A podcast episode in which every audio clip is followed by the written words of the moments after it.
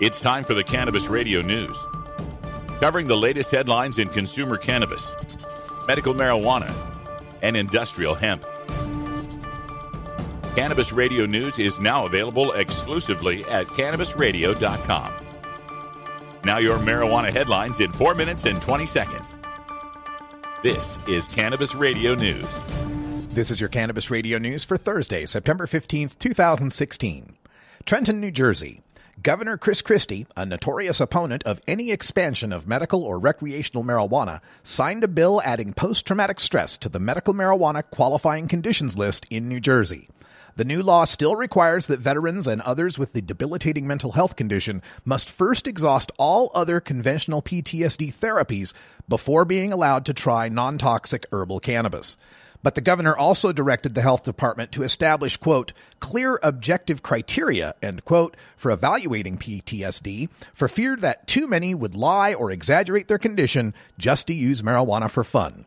That may further restrict the ability of vets and others with legitimate need from accessing cannabis as a medicine. New Jersey is the 18th medical marijuana state of the 25 to recognize PTSD as a qualifying condition.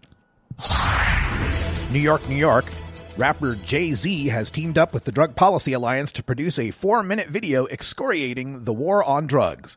The New York Times posted the production as a video op ed piece entitled, The War on Drugs is an Epic Fail. Jay Z provides narration over illustrations as he describes his background growing up as a young black, quote, hustler, end quote, in the Reagan era war on drugs. Also included are statistics on mass incarceration, explanations of mandatory minimum sentencing, and how the inherently racist nature of the drug war is continuing into the newly legal marijuana industry through laws that bar felons from licensing. New York, New York. Researchers at Columbia have concluded that access to medical marijuana correlates with half the use of opioid drugs among people aged 21 to 40.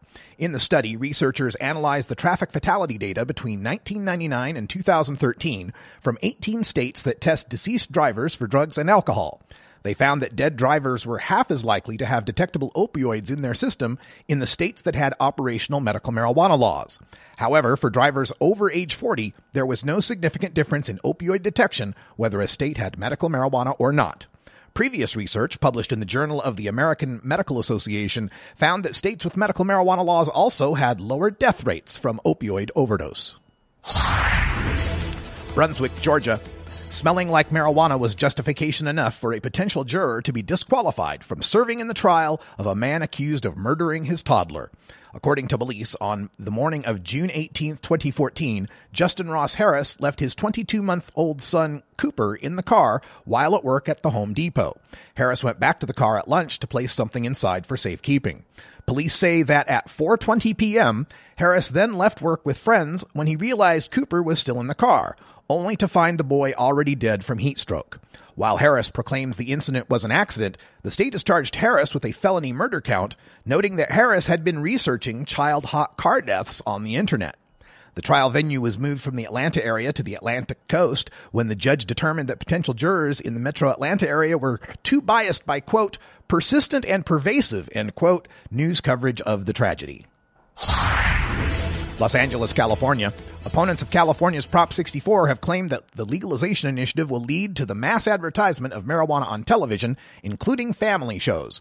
While recent polls have shown support among voters between 58 and 60 percent, the No on Prop 64 campaign claims they have internal polling showing that when voters understand there will be marijuana ads on TV, support drops to just 52 percent. The Yes on Prop 64 campaign has countered that federal law still allows the FCC to ban advertising for illegal drugs, which the feds still find marijuana to be. Furthermore, they point out that Prop 64 actually has stricter controls on advertising than the four currently legal states, and their internal polling shows that when voters understand that, support for the legalization measure jumps to 64%. Watertown, Massachusetts.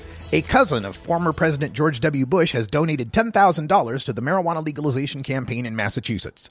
Jonathan Bush is the CEO of Athena Health, the Watertown based healthcare giant. Athena Health spokeswoman Holly Spring confirmed that Bush believes marijuana use by adults is, quote, one of the many freedoms Americans should have the right to, end quote. This has been your Cannabis Radio News for Thursday, September 15th, 2016. I'm Russ Belville.